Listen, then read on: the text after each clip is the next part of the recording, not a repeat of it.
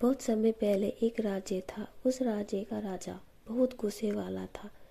इससे उस राज्य की जनता बहुत दुखी थी। एक बार एक अजनबी व्यक्ति उस राज्य में रोज़गार की तलाश में आता है।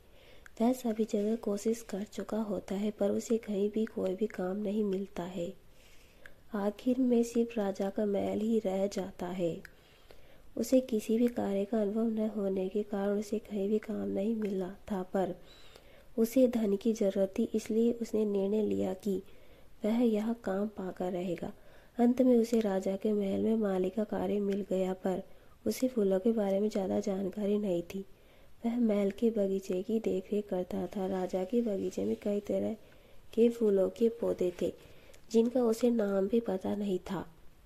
एक दिन सुबह सुबह जब वह बगीचे की देखभाल कर रहा होता है तो राजा बगीचे में आ जाता है और एक सुंदर फूल को देखकर उस व्यक्ति से उसका नाम पूछता है।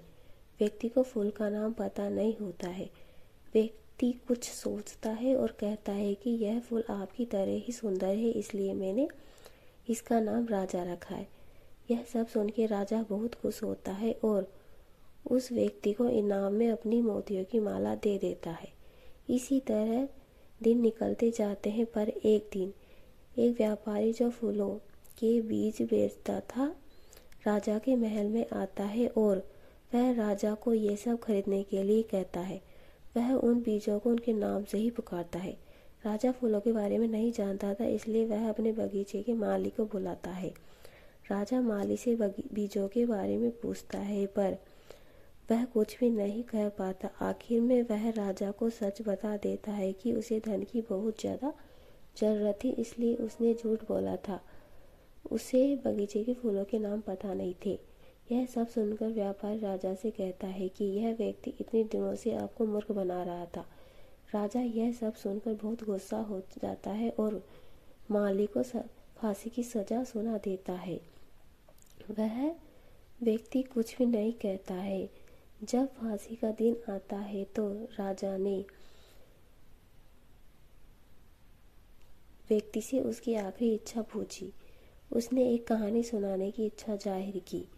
राजा ने उसकी इच्छा मान ली और कहानी सुनाने को कहा। उसने सुनाना शुरू किया। एक बार एक वृद्ध औरत थी। उसने कहीं से आए कुत्ते के बच्चे को पाल लिया। वह उसे खाना खिलाती और कुत्ता भी घर की रखवाली करता। वह कुत्ता बड़ा हो गया था। एक दिन वृद्धा कहीं गई हुई थी और घर का दरवाज़ा बंद करना भूल गई। कुत्ते को बहुत ज़्यादा भूख लग रही थी। वृद्ध औरत को गए ज़्यादा समय हो गया था। इसलिए कुत्ते से राह नहीं गया, वह अंदर घुस गया और खाना खा गया। साथ ही घर की रसोई भी बिखेर दी। वृद्धा कुछ देर बाद वापस आए और यह सब देखकर उसे कुत्ते पर बहुत गुस्सा आया। उसने बिना सोचे समझे कुत्ते को छड़ी से मारना शुरू कर दिया उसे इतना मारा कि वह मर गया। जब उसका गुस्सा शांत हुआ तो उसे अपनी गलती पर पछतावा हुआ। व्यक्ति ने राजा से पूछा क्या इतनी सी गलती के, इतनी बड़ी सजा देना सही था? राजा सब समझ चुका था, उसे अपनी गलती का एहसास था और उसने व्यक्ति को उसकी चतुराई के लिए इनाम दिया। वह उस व्यक्ति को वापिस बगीचे की देखभाल के लिए रख लिया। इस कहानी से यह शिक्षा मिलती है कि गुस्से में व्यक्ति को अपना आपा नहीं खोना चाहिए और ऐसा काम नहीं करना चाहिए जिसके लिए उसे बाद में पछताना पड़े।